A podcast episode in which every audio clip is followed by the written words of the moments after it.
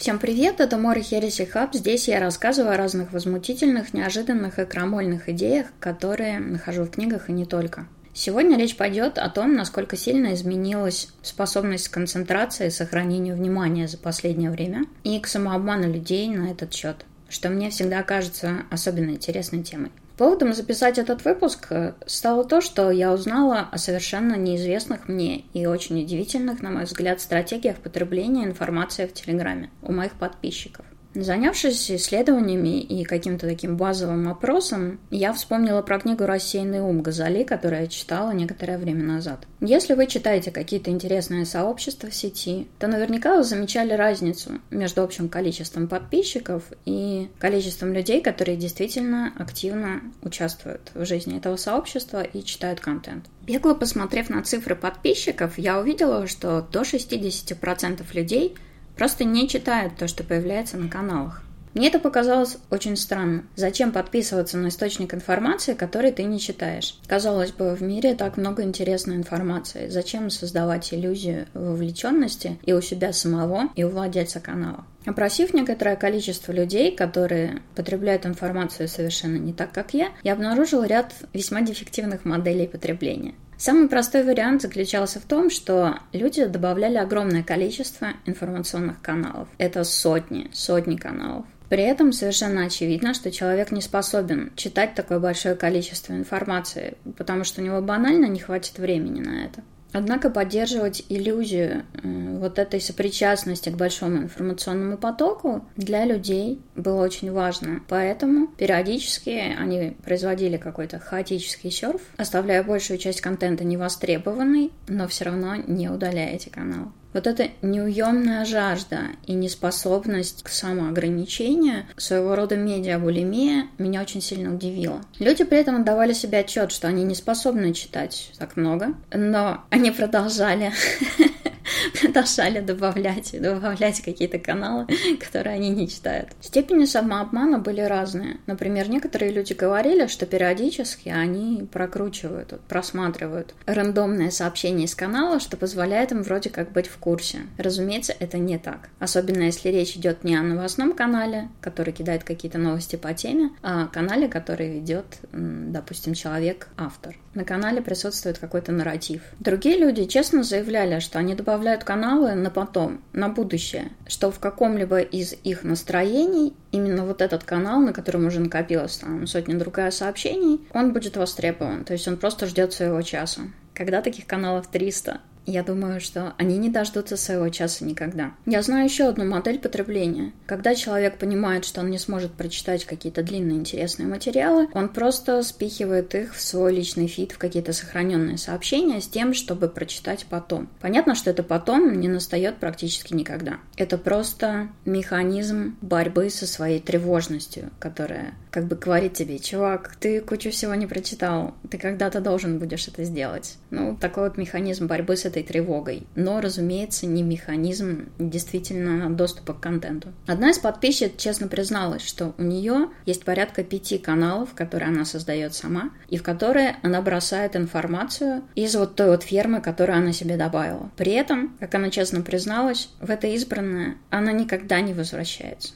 Я не буду углубляться во все модели, каждая из них оказалась весьма интересной, но важно, что во всех из них присутствовала иллюзия принадлежности к большому информационному пласту, который потенциально может быть востребован, и это важно, но который при этом не используется. Говоря проще, такие подписчики совершенно бесполезны, как для авторов каналов, потому что они, ну, они не читают то, что вы пишете, так и для самих себя. То есть те источники, которые они добавляют, никак не увеличивают их образованность, никак не доносят для них какую-то информацию, потому что в реальности все эти данные не прочитываются, не осмысливаются и просто где-то там висят в фоне. Для некоторых людей это еще и дополнительный источник постоянного стресса и фоновой тревоги. Этот стресс выражается в том, что растет количество непрочитанных сообщений, и если для людей это важно, то за такую медиабулимию налагается еще и штраф тревожностью. Она не очень велика, но она фоновая, она присутствует всегда. И, разумеется, это та тревожность, которую человек создает себе сам, своим безудержным вот таким вот стремлением потреблять очень много данных. Во всей этой схеме лично мне наиболее интересным кажется даже не то, что люди пытаются добавить там 200-300 каналов. В конце концов, ну, все мы скачивали миллионы фильмов для того, чтобы никогда их не смотреть. Мне кажется интересной именно огромная тенденция к самообману людей при этом. Почитав исследования в книге Газали я увидела, что некоторые люди проверяют свои телефоны каждые 7 минут, а 50% опрошенных, они с чтения телефона начинают свой день и свой день этим заканчивают. При этом люди постоянно переключаются между какими-то источниками информации, не дочитывая то, что они начали читать, и усиливают вот это отвлечение тем, что не отключает оповещения разных мессенджеров. Для меня, допустим, это дикость, потому что я читаю только то, что хочу тогда, когда хочу.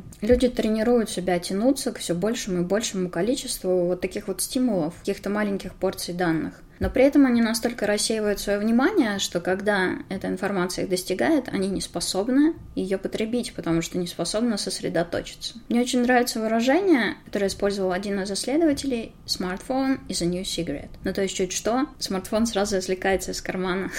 то есть если раньше человек начинал нервно смолить, то теперь вот он начинает нервно листать. В случае с огромным количеством каналов действует механизм, который один из бывших дизайнеров Google называл слот машин. Когда ты открываешь, не знаю, допустим, Telegram, и у тебя целая куча какой-то новой информации, ты можешь что-то выбрать, ты не знаешь, о чем это будет, ты уже это предвкушаешь, это все равно, что играть в игровые автоматы. То есть ты не знаешь, что тебе выпадет, и это очень прикольно, это очень интересно, это подсаживает. Человек постоянно переключается на те источники информации, которые кажутся более новыми и которые наиболее легко потребить. Когда вариантов много, выбирается самый простой вариант, а в случае информации это какая-нибудь чушь, там новости, сообщения, какая-то чепуха, которая вызывает вот такой быстрый скачок не знаю, дофамина, наверное. Допамин, если, если упрощать, то это в том числе гормон, который создает приятное ощущение при новом опыте. Это кратковременный эффект, но он запоминается. И вот этот вот поиск информации создает приятное ощущение, которое заставляет продолжать такое поведение. Однако самое забавное в том, что охота за информацией зачастую более приятна,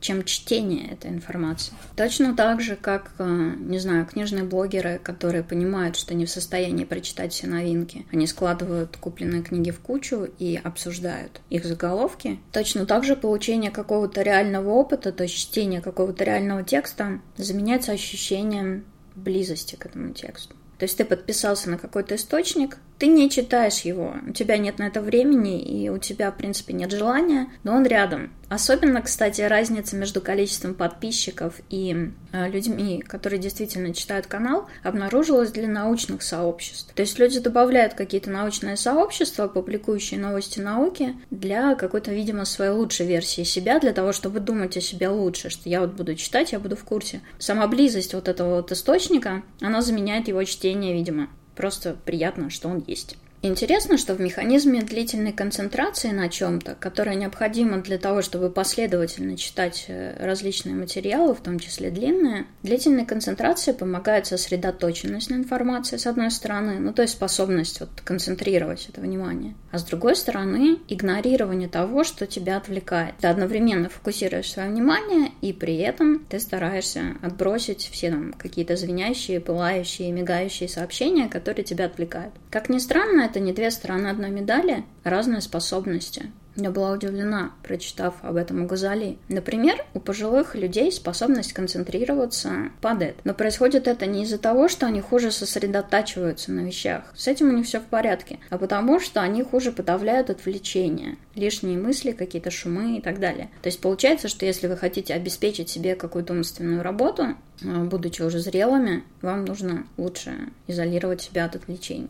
Иллюзий в потреблении информации очень много. Когда я проходила курс э, на EDX, там рассказывалось о иллюзии понимания в момент обучения. Когда человек читает какие-то новые данные, например, не знаю, там, теорию рынков Мандельброта или еще что-нибудь сложное интересное, при чтении возникает такое фальшивое ощущение полного понимания и даже какое-то почти физически приятное чувство, что ты прокачиваешься, что лучше понимаешь мир. Это иллюзия. Для того, чтобы понять, действительно ли ты запомнил и понял то, о чем ты читал, необходимо пересказать это кому-то другому. И вот здесь появляется такой очень странный разрыв, очень странное шокирующее ощущение, что далеко не всегда ты действительно что-то понял. Так вот, вторая очень сильная и интересная иллюзия — это иллюзия многозадачности. Неспособные долго концентрироваться на одном и том же люди объясняют свое поведение собственной многозадачностью. Но взять меня. Я читаю сообщения в Телеграме. Я отвечаю на запрос коллег из Скайпа, потому что там рабочие группы разработчиков. Мельком я просматриваю какие-то письма. Потом я совершаю какие-то действия в системе, читаю новости, потом переключаюсь куда-то еще и так далее, и так далее, и так далее. И кажется, что я успешно выполняю много дел. На самом деле, не автоматические, ну то есть не связанные там с работой внутренних органов, поддержанием дыхания и так далее задачи, не делаются мозгом параллельно. Мы не можем выполнять такие вещи параллельно. Просто происходит быстрое переключение между ними. Но при этом налагается штраф. Во-первых, это временная задержка между переключением. Во-вторых, это повышенная отвлекаемость между, ну, в промежутке между задачами. И фоновая тревога. То есть так делать можно. Можно быстро переключаться, но при этом растет фоновый тревожный фон, что, возможно, объясняет большое количество тревожных расстройств у современных людей. Плюс ко всему есть такой нюанс. Наша рабочая память имеет довольно маленькую емкость. Если вы переключились между там тремя и более задачами, при возвращении к первой нужно заново освежать контекст. Это время. Было проведено много исследований, и для обычных рабочих людей на восстановление, вот на это полноценное возвращение к задаче, которая была брошена на какой-то серфинг, нужно примерно 23 минуты. Это много. Интересно, что сильнее всего заблуждаются на свой счет молодые люди, которые думают, что они действительно могут очень эффективно жонглировать задачами. К сожалению, это не так. Даже прочитать длинный текст задания без переключения на какие-то там ответы приятелям или проверку телефона – им уже трудновато. Люди постарше ничуть не лучше. Отвлекаясь от рабочей задачи на какой-то мессенджер, они затем до получаса занимаются какой-нибудь чепухой, медленно возвращаясь к заданию. То есть разницы в поведении людей, молодых и старых, практически нет. Есть разница в размере ошибки в оценке своего поведения. То есть люди повзрослее, они более критически относятся вот к своим способностям и держатся немного ближе к реальности. Люди во всех исследованиях Газалеи верно оценивали, что им потребуется больше времени на выполнение нескольких задач, если они будут между ними переключаться. Но при этом все они даже не представляли, насколько сильно реально отвлекаются. Со мной иногда бывает такое, что я иногда забываю, зачем я садилась за комп. То есть я могу сесть э, с полной уверенностью, что сейчас я буду редактировать статью, но нет, это не всегда так. Иногда отвлечение уводит меня довольно далеко. В книге был смешной опыт, который можно использовать для того, чтобы увидеть вот это вот переключение между задачами и общий временной штраф. Сначала испытуемый произносит алфавит, там А, Б, В, Г, Д и так далее. Затем он считает 1, 2, 3, 4, 5. Все это происходит довольно быстро и почти автоматически. Затем предлагается комбинировать эти вещи. Ну, говорить там А1, Б2, В3, Г4 и так далее. Сначала дело идет быстро, но затем начинаешь замечать, э, я вот, например, заметила загрузку буфера кусочком букв там по 4-5, к которым я добавляла цифры. Чем дальше ты двигаешься по алфавиту, тем медленнее становится вот этот вот процесс. Он не сильно замедляется в целом, но замедление заметно. Когда речь идет о более сложных задачах, разумеется, временные штрафы еще больше. Люди, которые обеспечивают себя огромным количеством источников информации, находятся в режиме непрерывного частичного внимания. Они не сконцентрированы ни на чем, но при этом что-то явно делают, что-то они переключают. Долгое нахождение в таком режиме снижает в целом общий контроль над задачами и концентрацию внимания. Над этой проблемой велось много споров. Лет пять назад она прямо была на острие обсуждений. После этого все пришли к выводу, что нет, ничего подобного. Затем эта тема опять всплыла, и постоянно люди ее там то поднимают, то опускают. Но важно, что снижение общей концентрации внимания замечают очень многие люди сами за собой. Во многом это проблема того, что человек сам дрессирует себя постоянно отвлекаться. Все оповещения, которые требуют вот его немедленного внимания к телефону, они должны быть выключены, потому что иначе человек приучает к себя вот к этому дополнительному стрессу, к этому постоянной необходимости реагирования. Он ходит на поводке у технологии. Я очень удивилась, узнав, что 81% студентов из обследования оставляли вибрацию или оповещение на телефоне. Но лично для меня это вообще дикая штука, потому что я не люблю попытки какого-то контроля над моей деятельностью со стороны чего угодно и кого угодно. Соответственно, у меня все оповещения выключены, и я проверяю сообщения тогда, когда я сама принимаю решение это сделать. Оказывается, что большая часть людей так не делает. Более того, существуют болезни, связанные вот с, с боязнью оказаться без телефона, то есть боязнью просто не взять его. По-моему, это забавно. По сути, как писал Газали, мы постоянно перебиваем сами себя. То есть, занявшись каким-то делом, мы зачем-то переключаемся и проверяем сообщения или почту, или там новости читаем. Все это происходит от желания получить заряд удовольствия потому что внимание истощено, и нужен какой-то допинг. То есть человек говорит себе, я вот ткну сюда, я посмотрю это, это создаст у меня краткое ощущение удовольствия, и тогда, возможно, я буду готов вернуться к этой отвратительной, унылой, сложной задаче, которую мне нужно делать. В итоге простейшее задание занимает значительно больше времени, чем нужно.